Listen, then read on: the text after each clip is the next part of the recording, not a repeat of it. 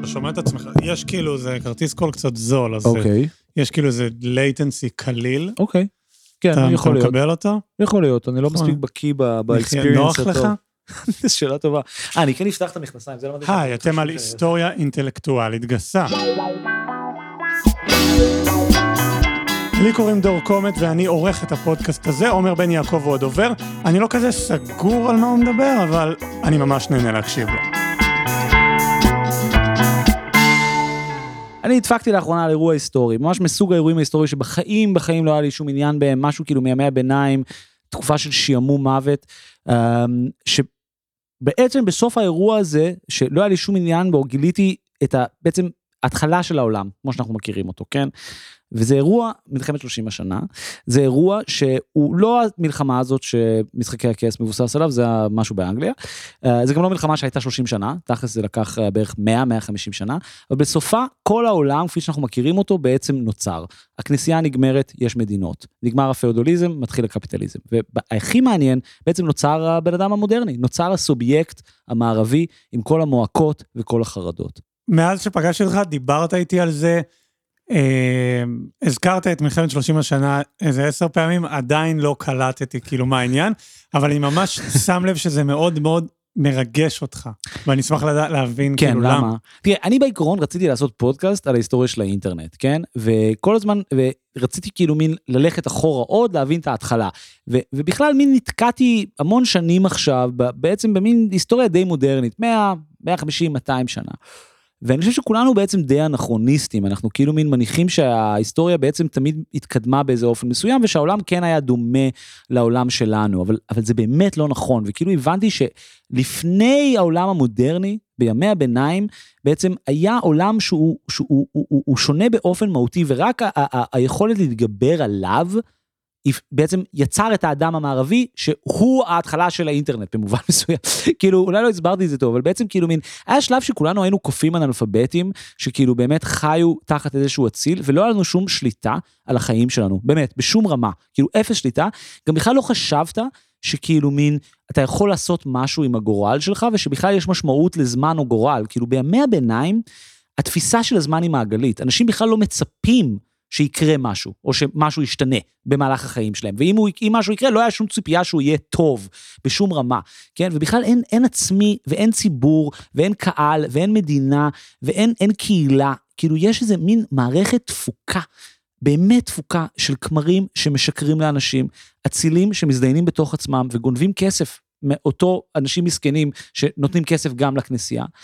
ולתוך כל הדבר הזה, פתאום מופיע בעצם הדפוס, ואז איזה 50 שנה אחרי זה בן אדם מדהים בשם לותר, ומתחיל מהפכה. מהפכה שבסופה יש מגפה, בין לבין יש מלא פייק ניוז, והיא בגדול הדבר שהכי מזכיר את ההווה שלנו ever, ובגלל זה אני כל כך מתרגש ממלחמת 30 השנה. דרך אגב, אני רק אגיד, אני לא חושב שאני כאילו באמת qualified לעשות פודקאסט על מלחמת 30 השנה, כי אני, לא רק שאני לא היסטוריון, אני בטוח לא היסטוריון של ימי הביניים, אבל אני כן באובססיה על האירוע הזה כבר איזה חצי שנה. זה מרגיש לי קצת שמה שהיה פה עכשיו זה, זה סוג של טריילר, Mm. כאילו, אם מאזין מהצד, נראה לי שהוא קיבל רק כזה מין... גל של פייק ניוז שוטף את העולם, פיצוץ ענקי של מידע, מקרים לא רלוונטיים יותר, תאגידים מתחילים לגדול ובעיקר לצאת משליטה. הייתה מועקה נוראית, ואז פתאום מגפה. נשמע מוכר? ולא, ולא צללנו כאילו נכון. לאיזה נקודה. אז, וגם בין הנקודה שאתה אומר עד להמצאת האינטרנט, נכון? עבר כאילו איזה פרק זמן. איזה 500 ש... כן, זאת אומרת, מה שאני ואתה מכנים ההיסטוריה. זאת אומרת, כאילו, כן, כל modern history קורה אז. אוקיי, אז, אז, אז, אז אולי כדאי כאילו כן, שנבחר, נדבר. שנבחר איפה, כאילו, אוקיי, אז עשינו את הטריילר, הכל בגדול, לאן אנחנו צוללים? כאילו, עכשיו אני מכניס מעבר מוזיקלי ו...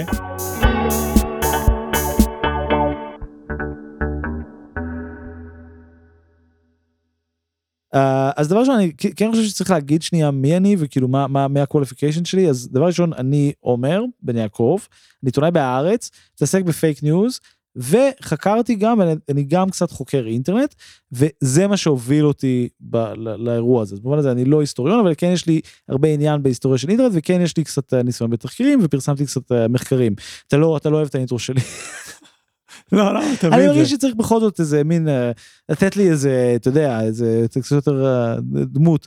אה, ואני רוצה שנייה, שנייה, שנייה, רק, רק to, to set up את המלחמה הזאת, כי כאילו מין, אנחנו הולכים להגיד 30 שנה מלא פעמים, ואנחנו לא, בעצם בשום שלב לא הסברנו מה, מה המלחמה. אז מהי מלחמת 30 השנה? מלחמת 30 השנה היא בעצם מלחמה בין רצף של נסיכויות וממלכות ואימפריות. ושתי אימפריות שבעצם נופ, יורד, יורד להם, איך זה אומרים, עובר אליהם הקלח, יש, יש ביטוי כזה בעברית? כן, כן. עבר להם הקלח. עבר עליהם הקלח. טעות לשונית, כאן דור מעתיד שעורך, זה עבד עליהם הקלח. ולמקם אותנו בהיסטוריה של כאילו מין ברמת הדיסני, זה המעבר משלטון דתי לשלטון מל- מלוכני, כן? והמעבר הזה הוא מעבר די אלים, כי בהתחלה הכנסייה היא פשוט שולטת בהכל, ויש כנסייה קתולית, והאפיפיורכי הוא מלך. הוא מלך מלא זמן, כן? הוא, הוא סוג של מלך אלוהים כזה, כן? זה בדיוק העניין, הוא מלך אלוהים, זה סוג של משהו זה. אבל עם השנים, הכוח של המלכים גדל. אבל המבנה שהמלכים חיים בו הוא לא בדיוק מדינות, כן? זאת אומרת, אנחנו חושבים שזה מדינות, כן? ונוח לדמיין את זה, המלך של אנגליה, סבבה. זה אי, קל, סבבה? אבל הנושא של מי הוא מלך, נגיד, ספרד או מלך צרפת, היא שאלה מאוד, אה, איך אנחנו אוהבים להגיד היום, זה ספקטרום, אחי, זה נזיל. זה כאילו, הזהות של המדינה הייתה נזילה, אז כי לא היה מושג של מדינה. מושג המדינה רק יומצא בסוף, בגדול, יקרה באופן משמעותי בדיוק בסוף של מלחמת 30 השנה בש- בשלום וסטפליה, שבו בעצם אנחנו עוברים משלטון שכאילו אפשר לתפוס אותו בהרבה מובנים גם כשלטון רוחני, שלטון מופשט שמנותק מטריטוריות, לשלטון של בתי מלוכה שמייצגים מדינות, שמייצגים גופים כאילו political bodies כאילו מייצ- מייצגים איזה קבוצה של עם. אז על מה אנחנו מדברים כן זה מעניין מעניין אה, מעניין שנייה לדבר על הגופים שהיו מעורבים במלחמה הזאת אז מצד אחד יש את האימפריה הרומית כן זה בעצם לא קשור לרומא יותר זה פשוט אימפריה שהיא בגרמניה ברובה במזרח אירופה ומרכז אירופה. והיא אימפריה קתולית אימפריה פוליטית של אנשים ש, שבגדול רוצים שכולם ידברו גרמנית או מדברים גרסאות שונות של גרמנית אבל בעצם יש שם גם עוד הרבה הרבה הרבה טריטוריות גם הונגריה ו- וצ'כיה והרבה הרבה מהעולם בתוך האימפריה הזאת ונשלטת על ידי משפחה שנקראת משפחת הפסבורג שאולי אנשים שמעו עליה. בית המלוכה הפסבורג הוא בית מלוכה שהתחיל בשוויץ והצליח to fuck its way to the top של כל אירופה בזה שהם חיתנו את הילדים שלהם אה, פעם ראשונה עם אנשים שהם לא המשפחה שלהם ואז אך ורק עם בני משפחה שלהם. אז קודם כזה יצרו מלא בריתות ואז אה, הזדיינו בת- בתוך כולם. והם בעצם היו כוח פוליטי שהיה בעצם סוג של אימפריה ששלטה במלא מקומות. לדוגמה, אחד, מה, אחד מהטריטוריות שהיא ניסה לשלוט בה זה אזור שנקרא בוהמיה, כן? זה, זה, זה בתוך צ'כיה היום, זה, זה פראג בחלק מבוהמיה, חלק נראה לי גם מרומניה. אמ, ושם היה מין, איזה מין נסיכות שהייתה עצמאית, כן? אז זה, זה דוגמה לאיך יש כל מיני סוגים של כוחות בעולם הזה, כן? מצד אחד יש אימפריה, היא חזקה, יש מצד שני זה נסיכות, והיא כאילו מין תחת שליטתה, אבל היא גם לא תחת שליטתה. והאימפריה הזאת היא אימפריה פוליטית, כן? אבל היא אימפריה פוליטית שיש לה צד דתי, היא מחוברת גם לכנסייה הקתולית, גם לאפיפיור, אבל גם האפיפיור הוא כבר לא חזק, אוקיי? האפיפיור לא חזק, אני מאבד אותך, אני רואה שזה כבר, ההיסטוריה נהיית, כן, כן, כן. רגע, תדליק את המזגן. אני זוכר- פה, הנה למעלה אדום. תקשיב, העניין הוא, כן, שכאילו- שזה על הזין שלך. אה, זה- הנקודה היא שכאילו מין אני, אני כן רוצה פשוט to set up את, את, את המציאות הפוליטית כי אני כן חושב או, או את המציאות כאילו של המלחמה כי זה כן משמעותי. אז כאילו מין לא יודע בוואריה. היית בגרמניה אחי היית במינכן שתית את הבירה הדוחה שלהם נכון זה החלק הכי דוחה של גרמניה? אוקיי אז הנה הסיבה. זה באמת חלק ש, שאת לא באמת זה חלק אה, אתה מתקשר לקתולים. כי הם קתולים זה החלק היחיד בגרמניה שנשאר קתולי. גם לא לא במקרה היטלר בא מאוסטריה ומכל האזור הזה כן? גרמניה היא פרוטסטנטית היום כן? וזה בדיוק העניין זה אנחנו רגע, מה הקשר להיטלר?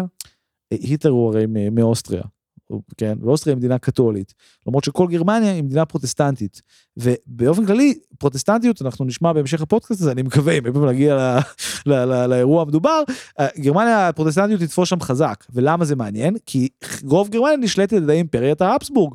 שהיא קתולית, כי היא קשורה לכנסייה הקתולית, שהיא כוח פוליטי, כוח אה, כאילו מאוד משמעותי בעולם, כוח בירידה, כן? והאבסבורגים והבתי מלוכה הם כוח בעלייה. אבל, אבל, אבל זה, זה הקשר להיטלר, כן? כי, כי בעצם האימפריה הרומית הזאת, האימפריה הפוליטית של האבסבורג, היא הרייך הראשון, אחי. היטלר זה הרייך השלישי, זה הרייך הראשון. כאילו, באמת, זאת אומרת, לפחות בסיפור של היטלר, כן? אז בגרמניה, שהיא לימים תהיה מדינה פרוטסטנטית, יש שולטת אימפריה שהיא קתולית, ושולטת על, קשורה לכל מערכת הכוח של אירופה, שהיא גם קתולית, רק שהאימפריה הזאת גם ממש מייצגת את הכנסייה הקתולית. למה זה חשוב? כי בשאר אירופה, הכנסייה הקתולית היא מצד אחד הכנסייה שאנחנו כולם הולכים אליה, מצד שני היא גם במתח עם המלך. דוגמה, מלך ספרד לא רוצה, לא, לא, לא בעניין של כאילו לקבל פקודות מהאפיפיור. מלך אנגליה, לא בעניין של זה, נכון? יש את הסיפור על מלך אנגליה שרוצה להתגרש, לא נותנים לו להתגרש, סיפור מפורסם, הנרי, בלה בלה בלה. אז כל התהליכים האלה הם בדיוק זה, יש מלכים והם דתיים, אבל הם לא אוהבים את הכנסייה.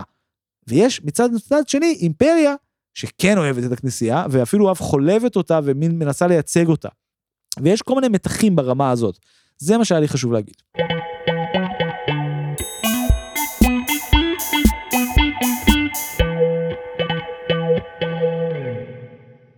אז אני רוצה שנייה לחבר אותנו לעולם הפרה-מודרני. אני חושב שקצת כאילו מין, יש משהו מעניין שנייה בלדבר על איך נראה העולם לפני, זאת אומרת, העולם שבו לותר, הדפוס ומלחמת השלושים השנה יצאו, יתממשו בהם, כן? מלחמת שלושים השנה הוא אירוע שנגמר באירוע אחר שנקרא שלום וסטפליה. שלום וסטפליה הוא אירוע משמעותי מבחינה היסטורית, כי זה הרגע שנוצרה אירופה. זאת אומרת, יש מדינות, בגדול רוב המדינות האירופאיות שאתה מכיר, נוצרות אז. וזה נורא משמעותי, כי עד אותו רגע היה מין שיט שואו של נסיכויות, ממלכות, היה את מה שנקרא הרייך הראשון, שזה ה-Holy Roman Empire, שזה איזה מין סוג של מיני אימפריה שפועלת על הגבול בין, שהיא בתוך גרמניה, היא איכשהו קרובה לאפיפיור.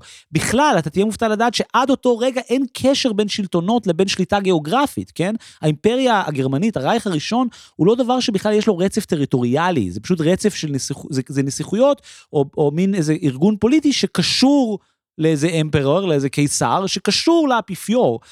העולם לא דומה לעולם שלנו, ובשלום וספליה הוא בעצם מין, לפחות של מי שלומד היסטוריה, זה כזה מין, ובבגרות, זה הרגע שבו העולם המודרני נוצר. ואני חושב שנורא מעניין לחזור אחורה ולהבין איך העולם לפני זה נוצר, כי בעצם כולנו חיים בסרט שההיסטוריה מתקדמת.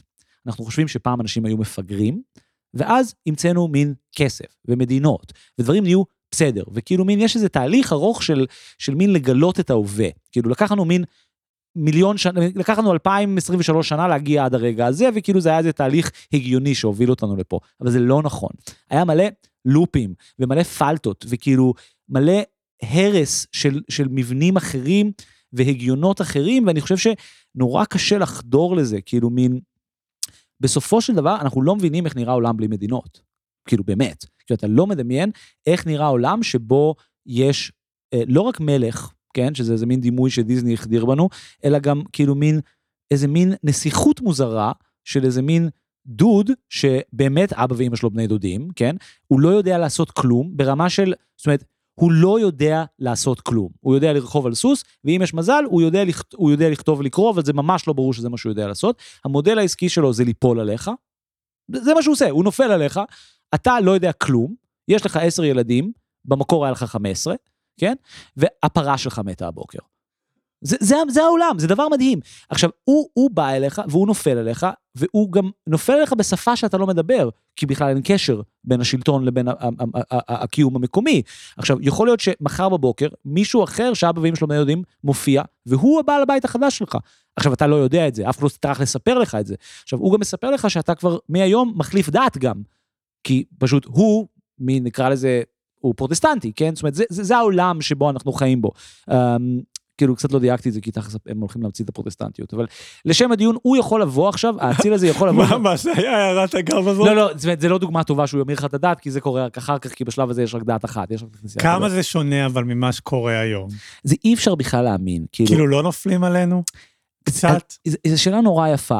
נופלים עלינו, אבל נופלים עלינו בדרך הרבה הרבה יותר מתוחכמת. א' כל, נופלים עלינו, כן? יש לנו איזו תפיסה של אני, אתה, קהילה, מדינה. בעולם של לפני הדפוס, אין, אין מושג כזה של, של קבוצה, קבוצת ייחוס. אין לך קבוצות ייחוס. זה, זה דבר די מטורף שצריך להבין. זאת אומרת, אתה מכיר את מי שחי בכפר שלך, אתה אולי מכיר את האנשים שנלחמת איתם, אם יש לך את החוסר מזל שהאציל שלך עכשיו שלח אותך להילחם במקום אחר, אבל בגדול אין לך שום תפיסה של זהות, אין לך שום לויאליות. כאילו, יש עולם שבו גם אין לך שם משפחה. זאת אומרת, אתה... אתה, אתה כמו מי... לותר? ללותר זה היה שם משפחה שלו, קראו לו מרטין. אה. אה, דווקא היה לו שם משפחה. אה, ולותר היה ממעמד יותר גבוה. לותר הוא בעצם... חלק מה, מהאנשים שמנסים לעשות משהו עם עצמם בעולם. עכשיו, אתה לא יכול לעשות כלום בעולם, זה בדיוק העניין. יש כאילו מין את השכבה הזאת של אבא ואמא בני דודים, אצילים, מין נסיכויות, שבאמת, צריך להבין, הם באמת לא עשו כלום, כן? ו-as opposed to השכבה התח... התחתונה של, ה... של, ה... של ה... העמך האיכרים, שבאמת כאילו מין, התפקיד שלהם היה לחיות ולמות, ולא היה להם שום כאילו, שום שיחה עם מי שהיה נופל עליהם, כן? ובכלל שום קשר אליו, כן?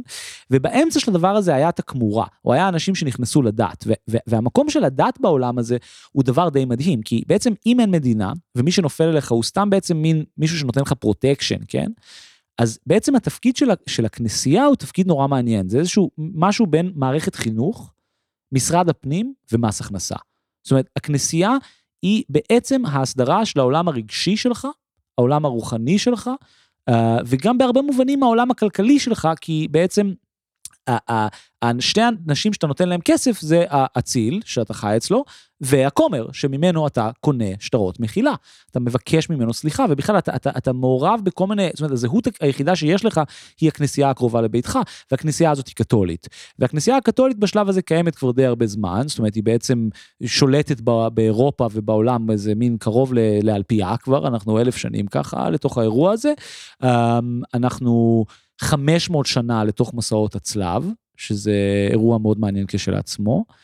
Um, ואני חושב ש, שמה שמעניין בהקשר של הכנסייה באותו רגע, זה שהכנסייה היא מין הקולבויניק הרגשי של העולם, כאילו מין, תחשוב על זה שכאילו מין, בעולם שבו אתה לא שולט בגורלך, כל הזמן קורים דברים רעים, יש בעצם איזשהו צורך כאילו לנהל את העולם בשביל שלא כולם יתאבדו או יהרגו את האציל. והכנסייה נכנסת לתוך המרחב הזה, והכנסייה בשלב הזה היא בגדול הארגון הכי נצלני שניתן להעלות על הדעת. כאילו, היא פשוט, זה מין מאפיה של סחיטה רגשית, זה כאילו גס לייטינג מאפיה. כאילו, ממציאים, פשוט ממציאים shit בתנ"ך, אומרים, תשמע, זה נורא רע אם חשבת אתמול על לקחת ריבית, כן? אסור לקחת ריבית, אבל אם חשבת על לקחת ריבית, פינטזת על זה, אז אתה צריך ממש להתבייש. אבל הכל טוב, אחי, הכומר פה יסגור לך את הפינה, אתה רק צריך להגיע, להסתובב חמש פעמים סביב הכנסייה, לתת לו עשר שקל, והכל טוב.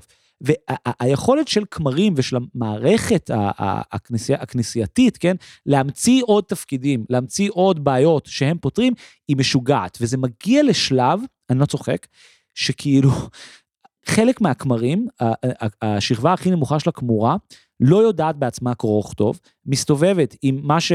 הוא אמור להיות עותק של התנ"ך, או הברית החדשה, והם פשוט מעמידים פנים שהם מקריאים קטעים ממנו לעיקרים, וממציאים דברים, אומרים, כאילו מכניסים לדמיין בן אדם מחזיק קלף הפוך, כן, ואומר, תקשיבו, כתוב פה שאם אתם לא מוצצים לי את הזין ברגע זה, אתם כולכם הולכים לגיהנום, וכאילו מין, בעולם שבו אין תקשורת המונים, אתה לא יודע לקרוא, אתה אשכרה חושב שזה מה שכתוב בתנ"ך, ואתה פשוט יורד על הברכיים ומוצץ לכומר את הזין.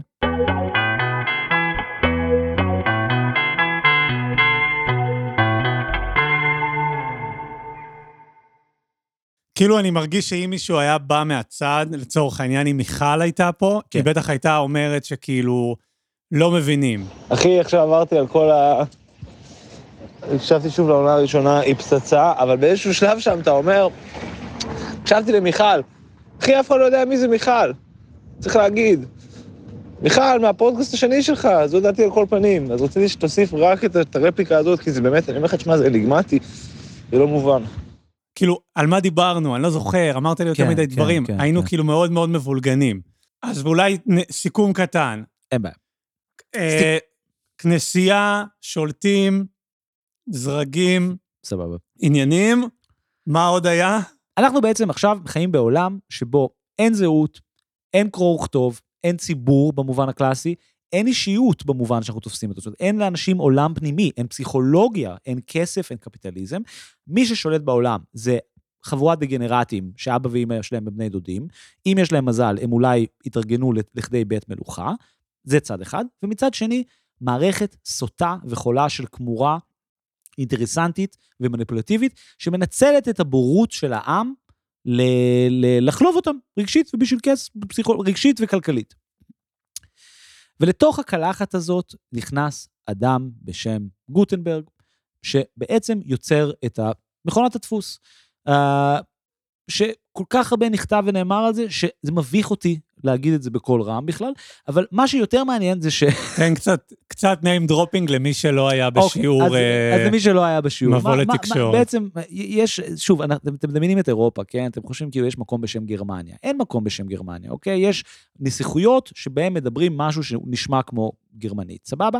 ובתוך הזה זה אחד שמנדריק אחד בשם גוטנברג, בעצם רוצה לייעל את עסק הדיו וה, והביזנס שלו, ויוצר את הדפוס. וה, והדפוס הוא היכולת להדפיס את אותו טקסט הרבה פעמים. והדבר הזה הוא, הוא, הוא, הוא לפחות ב- ב- ב- שמספרים לך ב- ב- ב- בבגרות, אומרים, זה יצר את העולם המודרני. למה זה יצר את העולם המודרני? כי זה אפשר ל- ל- לזה שכל אחד ילמד לקרוא ולכתוב, וכאילו מין יצר חילון ושם את האדם במרכז, לא היית תלוי בכומר. עכשיו, זה נכון, והאירוע המחולל שתמיד מספרים הוא שמרטין לותר הדפיס תנ"ך. הספר הראשון אי פעם שהודפס היה תנ"ך. ואז היית יכול שיהיה לך תנ"ך בבית, ואז כאילו זהו, נהיינו מודרניים. זה בולשיט. הספר הראשון של גוטנברג, התנ"ך המתורגם הזה, פשוט נכשל, אף אחד לא מצליח לעשות מהדבר הזה ביזנס. מה שכן נורא מצליח, זה מגזינים, פאנזינים ופייק ניוז, כן? זאת אומרת, זה מה שמדהים. יוצרים את הדפוס, מתחיל בעצם פיצוץ של מידע, כן? נשמע, נשמע מוכר, אחי? כן, נשמע מוכר, טכנולוגיה חדשה שיוצרת פיצוץ של מידע, כן. אז עכשיו, אותו, אותו דבר, ש, ש, זה בדיוק ה bullshit של הקדמה. זאת אומרת, מספרים לנו שיש דפוס, פתאום על פניו כולם יודעים לקרוא, על פניו יש מלא ספרים, וכולנו נהיים משכילים, נכון? זה עזר לנו להיות משכילים. לא, ההפך קרה, כמו עם האינטרנט. היה פיצוץ ענקי של ספרים, ואז מלא דגנרטים התחילו לפ, לפרסם שטויות, כן? יש ממש uh, סוגה חדשה של ספרים שנוצרת, שנקראת Wonder Books. שזה בעצם בולשיט אפוקליפטי, כל מיני נבואות זעם וזה, וזה נהיה ממש פופולרי, כי אנשים, מסתבר, לא רוצים לקרוא את האמת. רוצים לקרוא שיט דרמטי ומזויף, כאילו, אתה רוצה, אתה רוצה נטפליקס, אחי, אתה לא רוצה ניו יורק טיימס, כן? וזה מה שקורה, זאת אומרת, אתה רוצה יוטיוב וטיק טוק, אתה לא רוצה להיכנס לארכיון שפילברג ולראות עדויות מהשואה, נכון? אז, אז אותו דבר, והדפוס בעצם יוצר פיצוץ ענקי של, של, של, של מידע וידע שלא בהכרח מדויקים, כן? זה, זה העניין, זה מה שקורה באותו רגע עם הדפוס. מדהים, דוגמאות כאלה, זה כאילו ממש מוריד לקרקע, ממש, אוקיי. זה, זה ה shit, כאילו, תביא את זה יותר. אז בעצם, כאילו, מה, פורנו עיתונות לגמרי. של, כאילו, איך, לגמרי. יש לך דוגמאות? כן, אז, אז, אז א' כל, יש, זה, זה נורא מעניין אם חושבים על התקופה הזאת. בוא, בוא ניקח שנייה בעצם צעד, נחפור שנייה בתוך, ה, בתוך הנושא הזה של הדפוס, כי הדפוס הוא דבר די מדהים, כאילו מין, זה שפתאום יש יכולת uh, להפיץ את אותו רעיון בכמה עותקים. לדוגמה, מה שאנחנו היום קוראים לו ממים, כן? זאת אומרת, אז אתה יכול לראות שם את תולדות הממים, ואתה יכול לראות שם את התולדות, בעצם החוויה המשותפת, זה שאני ואתה יכולים לדבר על אותו טקסט באותו אופן. אז כל הדברים האלה מתחילים שם, ומה שמדהים לראות זה איך זה הולך יד ביד עם bullshit ופייק ניוז. לדוגמה, אחת מהסוגות הכי פופולריות היו uh, ספרי, uh, uh, איך זה נקרא? אלכימיה? על, על, אומרים את זה בעברית? אלכמי? כל מיני ספרים על איך הופכים uh, זבל לכסף. כן? זאת אומרת, נשמע מאוד דומה לכל מיני self-help books כאלה, כן? זאת אומרת, הקשר בין ידע לבולשיט הוא עמוק. עמוק מאוד, כאילו, והגישה לידע תמיד כרוכה גם בגישה לבולשיט, כאילו, אין עולם שבו אתה מקבל מידע מדויק על הוואן.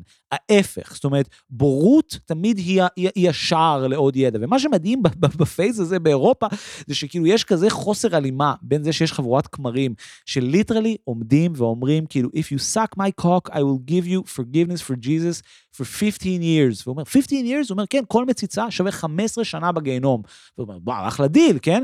לבין זה שהכוחות, החילוניים, עושים בדיוק את אותו דבר. הם גם מוציאים ספרים, ש, שבעצם מין, או נותנים נבואות זעם, זה ה wonder books האלה, או מסבירים לך אה, מין איך הופכים את הקקי של הפרה לזהב, או, וזה גם נהיה טרנד מאוד גדול, ספרים על העולם החדש, כן? בא לי שתרחיב על הידע, מעולה. זה בולשיט, כי זה נראה לי, ה- זה המהות של- ל- אין בעיה. שלשמה התכנסנו, נראה לי, כאילו. אה, זאת אומרת, במובן הזה, זה מה שמדהים באותו רגע זה ש, שכאילו מין, ה- הפיצוץ של, ה- שהדפוס מא- מאפשר, הוא גם מאפשר בעצם את, ה, את ההתפשטות של הטמטום האנושי, כן? זאת אומרת, זה, זה תמיד הולך יד ביד. כאילו, כשאנחנו מקבלים כלי חדש להפצת ידע, תמיד יש מי שגם מנצל אותו לטמטום. זאת אומרת, זה אפילו לא טמטום, כאילו, הפייק הולך יד ביד עם הידע תמיד. במובן מסוים אפשר להבין את ה... לחשוב על, על, על התהליך של, של גילוי האמת, כי בעצם מין איזה מלחמה בבורות. אבל תמיד אתה קשור, זאת אומרת, זה אי אפשר להאמין, נגיד, אתן לך דוגמה, דוגמה מצחיקה.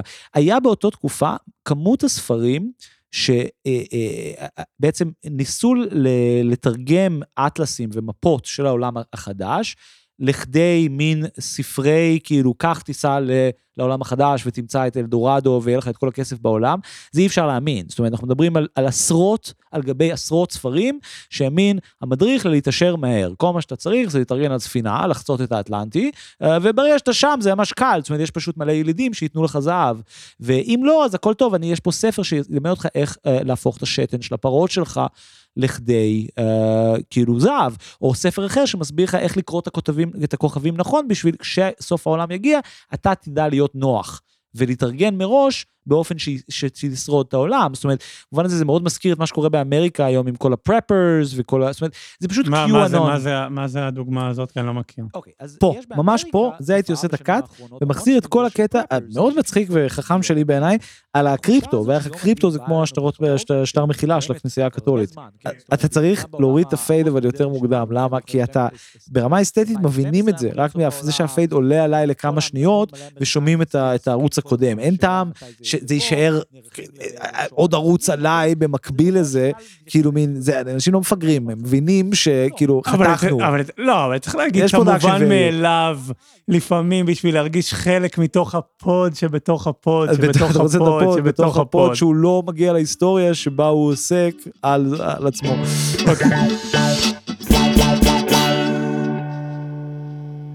אוקיי, עכשיו הולך לשים cut. לא, כבר שמתי.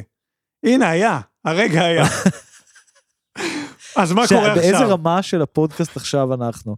אני רוצה לחזור לרמה של הפודקאסט שבו עכשיו, מהרגע הזו ואילך, יהיה קאט, בעוד שנייה יהיה קאט, והקאט הזה יחזר לקשר על NFTs וקריפטו ושטרות מחילה, והניסיון לייצר ערך מפאקינג כלום.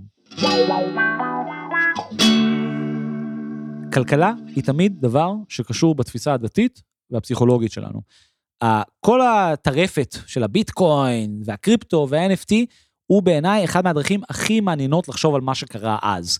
כי זה בעצם דוגמה קלאסית ל...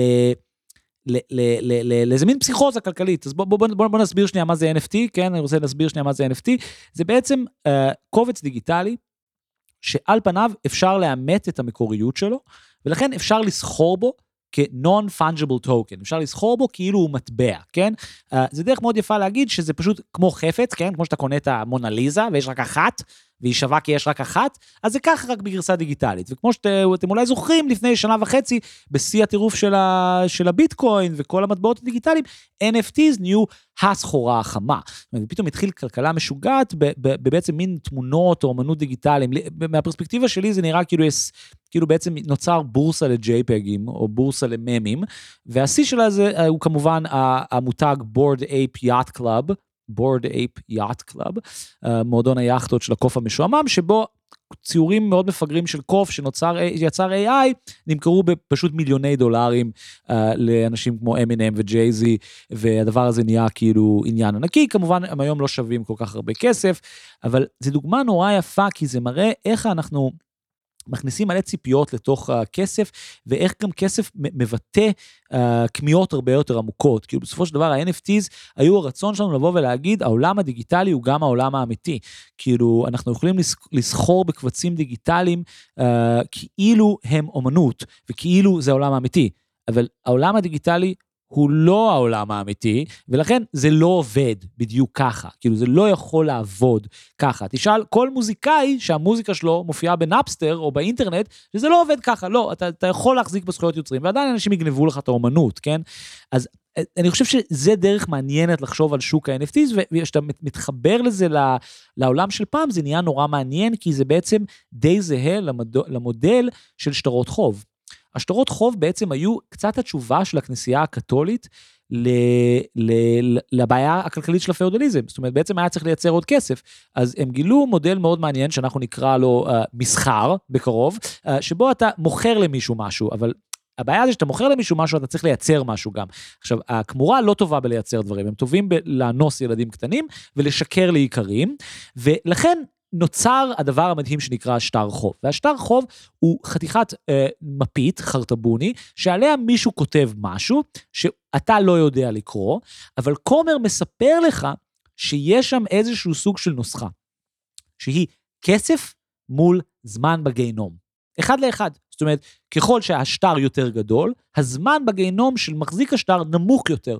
ואי אפשר להאמין לאיזה דרגות מסחר זה הגיע. זאת אומרת, אתה בא לכומר, אתה אומר לו, תשמע, הייתי אתמול עם חמש זונות, ו- ו- ו- ורק שתיים מהם היו גברים.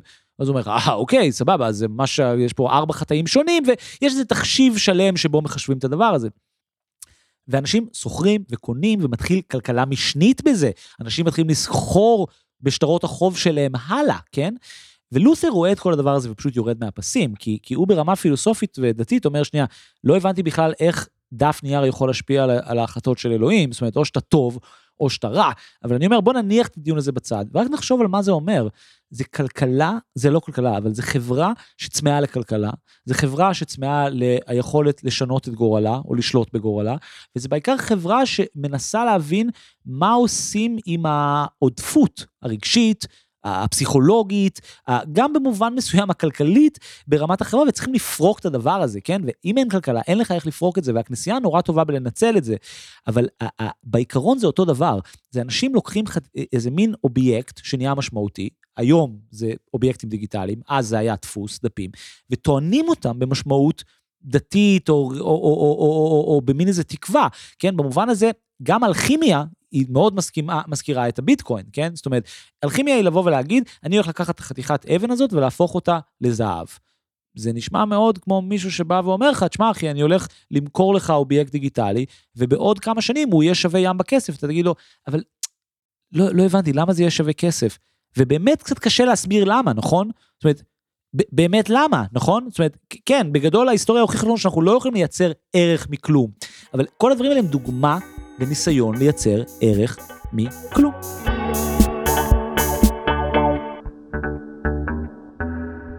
קודם כל, אני שם איבדתי, אני לא יודע אם, אם, כן, אם, כן. אם סיימת את הנקודה על לא. אמריקה לא. או לא, הייתי בכל מיני מחוזות לא, אחרים. אמריקה, כן, זה לא. אתה אמרת, העולם הולך וסוגר על האנשים, בעצם גם היום זה כל ה vibe, נכון? יחי המלך כאילו... המשיח, אחי. יחי המלך המשיח. כל המשיחיות באשר, משיחיות באשר היא, היא תמיד סימפטומטית. זה תמיד סימפטום למשהו אחר. אנשים לא סתם מאמינים ברמה חברתית שהם הולכים, צועדים לקראת אירוע ענקי. זה או צמאון לאירוע ענקי, או פחד ענקי מהעתיד. ועכשיו, אין המון פעמים בהיסטוריה שזה מתממש בצורה כל כך ברורה, אני חושב, כמו היום. כמו במלח... בזמן המלחמה הקרה, כן? זאת אומרת, גם שהעולם פוחד משואה גרעינית, וגם אז, כן? זאת אומרת, זה נורא חשוב להבין, זה אחד מהתקופות הכי אפלות בהיסטוריה, זאת אומרת, לא סתם the dark ages, כן? זאת אומרת, אנשים אז uh, הרגישו שהעולם באמת הולך ונסגר עליהם, ואנחנו הולכים לקראת אבדון במובן האמיתי. לכן השטרות מחילה האלה היו כך משמעותיות, כי אם כולם הולכים לגיהנום בעוד רבע שעה, אז זה נורא משמעותי אם אתה הולך להיות שם אלף שנה או מיליון שנה. ואם בא בן אדם ואומר לך, תשמע, בתמורה לחמישים פרות, אני עכשיו יוריד לך אלפיים שנה מהגיהנום. וגם יכניס את הילדים שלך, כי וואלה אחי, אתה הספתח שלי היום ו... ובא לי טוב לעשות לך הנחה, אז זה נשמע כמו דיל טוב, כן? ו... ו... והפיצוץ שהדפוס עושה, ובמובן הזה גם הדפוס אשם בזה, כן? כי הדפוס גם פתאום מערער המון כוח, הוא מערער את הכוח של הכנסייה, אבל uh, הדפוס נותן דרור לדבר הזה, ויש משהו מדהים בזה שאנחנו חושבים שהדפוס יצר מדע על הוואן. הוא לא יצר מדע, הדפוס נוצר בכאילו 15-50. וואו, וואו, וואו, עצרו הכל, טעות עובדתית. זה נוצר ב-1450. לא אומר זה היה ממש קריטי שנתקן את זה. לי קצת פחות, זורם איתו. והמדע מתחיל 200 שנה אחר כך, כן? יש שם איזה 150-200 שנה לפני הנאורות, אחרי, ה... אחרי, התפ... אחרי המצאת הדפוס, התקופה שמכונה הברוק, סוף ימי הביניים, כן? שזה התקופה שאנחנו מתעניינים בה ואנחנו מדברים עליה, שבעצם יש דפוס, אבל אין מדע. אתה מבין? אתה יכול להדפיס את הרעיונות שלך, אבל אף אחד לא יודע איך חושבים. ואין בכלל הסכמה על איך חושבים, אתה מבין? זה דבר ענק, כאילו, בעיניי.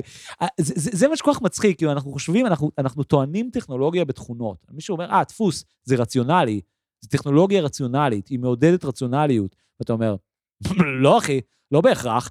כל מי ששיחק עם ה-chat GPT יודע שזה נכון, ה-chat GPT יודע לנסח טענות שנראות הגיוניות.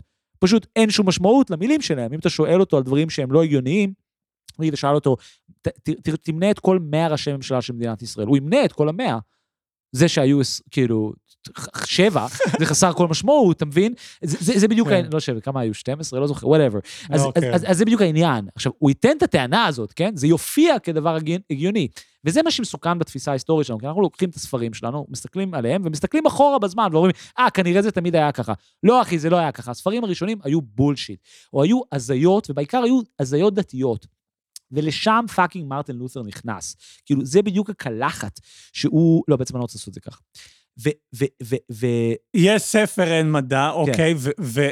ויש גם מקום לכאילו, לא יודע, דברים טובים שקרו שם? בטח. כאילו מין הופצו, לא יודע. א' כל, אני חושב שקרו הרבה דברים מאוד טובים בעקבות הדבר הזה. א' כל, התפרק כל החברה החולה הזאת, שבו הכומר היה מרמה אותך והציל לא היה עובד.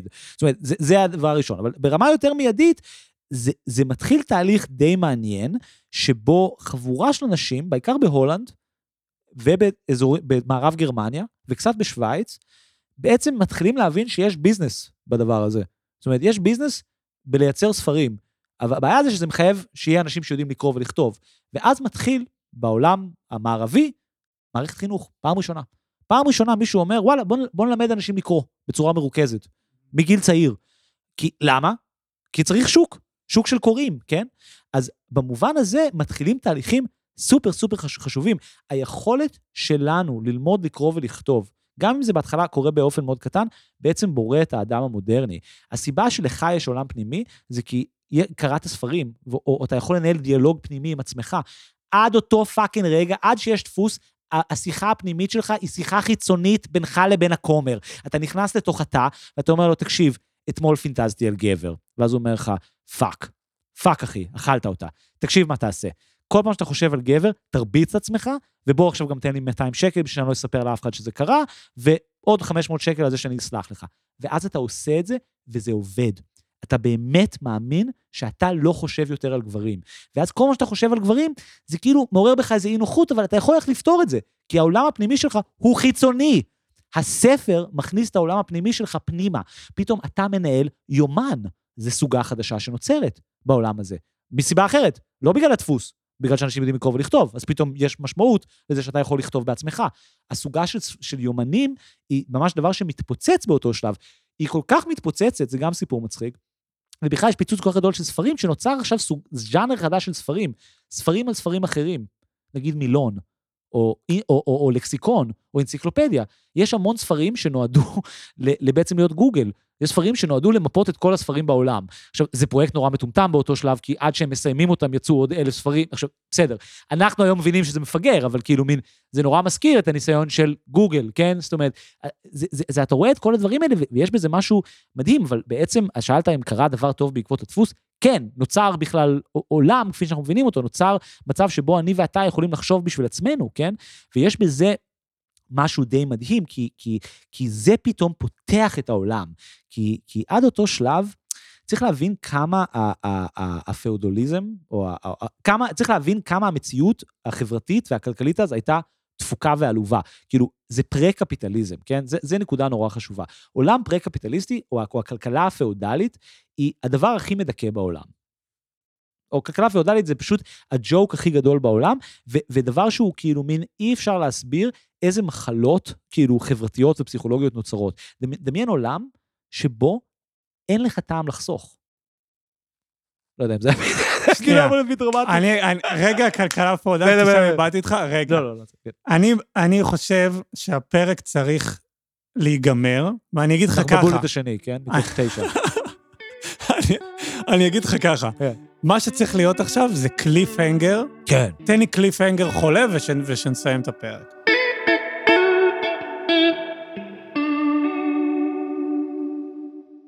אנחנו, אחד מהדברים שאנחנו הכי משליכים אחורה, זה הלוגיקה הקפיטליסטית. הלוגיקה הקפיטליסטית אומרת, אנשים תמיד עובדים ומשתפרים וחוסכים ומתקדמים.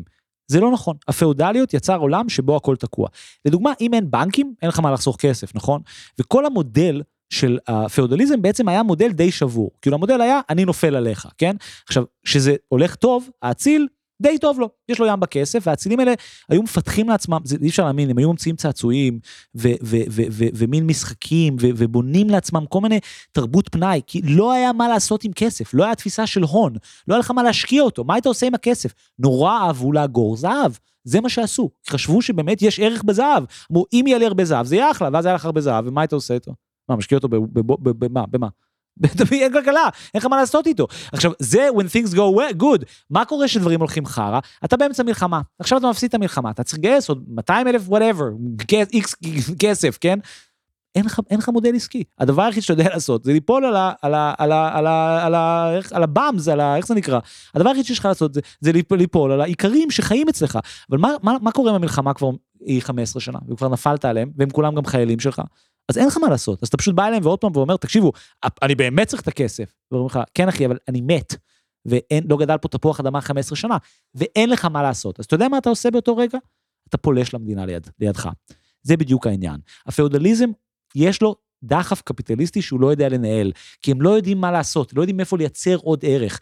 אז מתחילים לפשוט לכל העולם, או במילים אחרות, מתחילות מסעות הצלב. ובמשך 500 שנה, כן, בערך 500 שנה, האירופאים מנסים לכבוש את שאר העולם. והם מבינים שזה completely fucking useless, כן? זה לא מצליח להם, כן? הם מחזיקים בירושלים ואז הם מאבדים את ירושלים ואז יש טורקים ואין טורקים, זה בדיוק העניין. זה לא נותן להם כלום, כי זה לא פותר להם את הבעיה הכלכלית שלהם. וזה הרגע שהדפוס נוצר. בעצם באותו, ברגע שבו אירופה מבינה שהעולם הפיזי שהיא. מכירה סגור בפניה, זאת אומרת אין לה עוד לאן לגדול. היא יכולה להמשיך לריב עם הטורקים על ירושלים אלף פעם, אבל זה לא פותר להם שום בעיה מהותית. ומצד שני, אנחנו 50-60 שנה אחרי שקולומבוס מגיע לאמריקה, אז מצד שני, העולם היותר גדול נפתח, כן? ופתאום המתח הזה בין פתיחות, פוטנציאל, לבין זה שאין לך מערכת כלכלית להתמודד עם זה, נהיה נורא נורא נורא משמעותי. ואנחנו בעצם מין מסיימים לקראת הצלילה למלחמה, בעצם ההתחלה של הולדת של הקפיטליזם. אחי אדיר, קליפנגר מושלם. עד כאן היסטוריה אינטלקטואלית גסה. תודה רבה לעומר בן יעקב על הידע, ללהקת בסיסטיות על המוזיקה המקורית. לי קוראים דור קומט, אני הפקתי וערכתי את הפרק הזה, אנחנו נשתמע, ביי.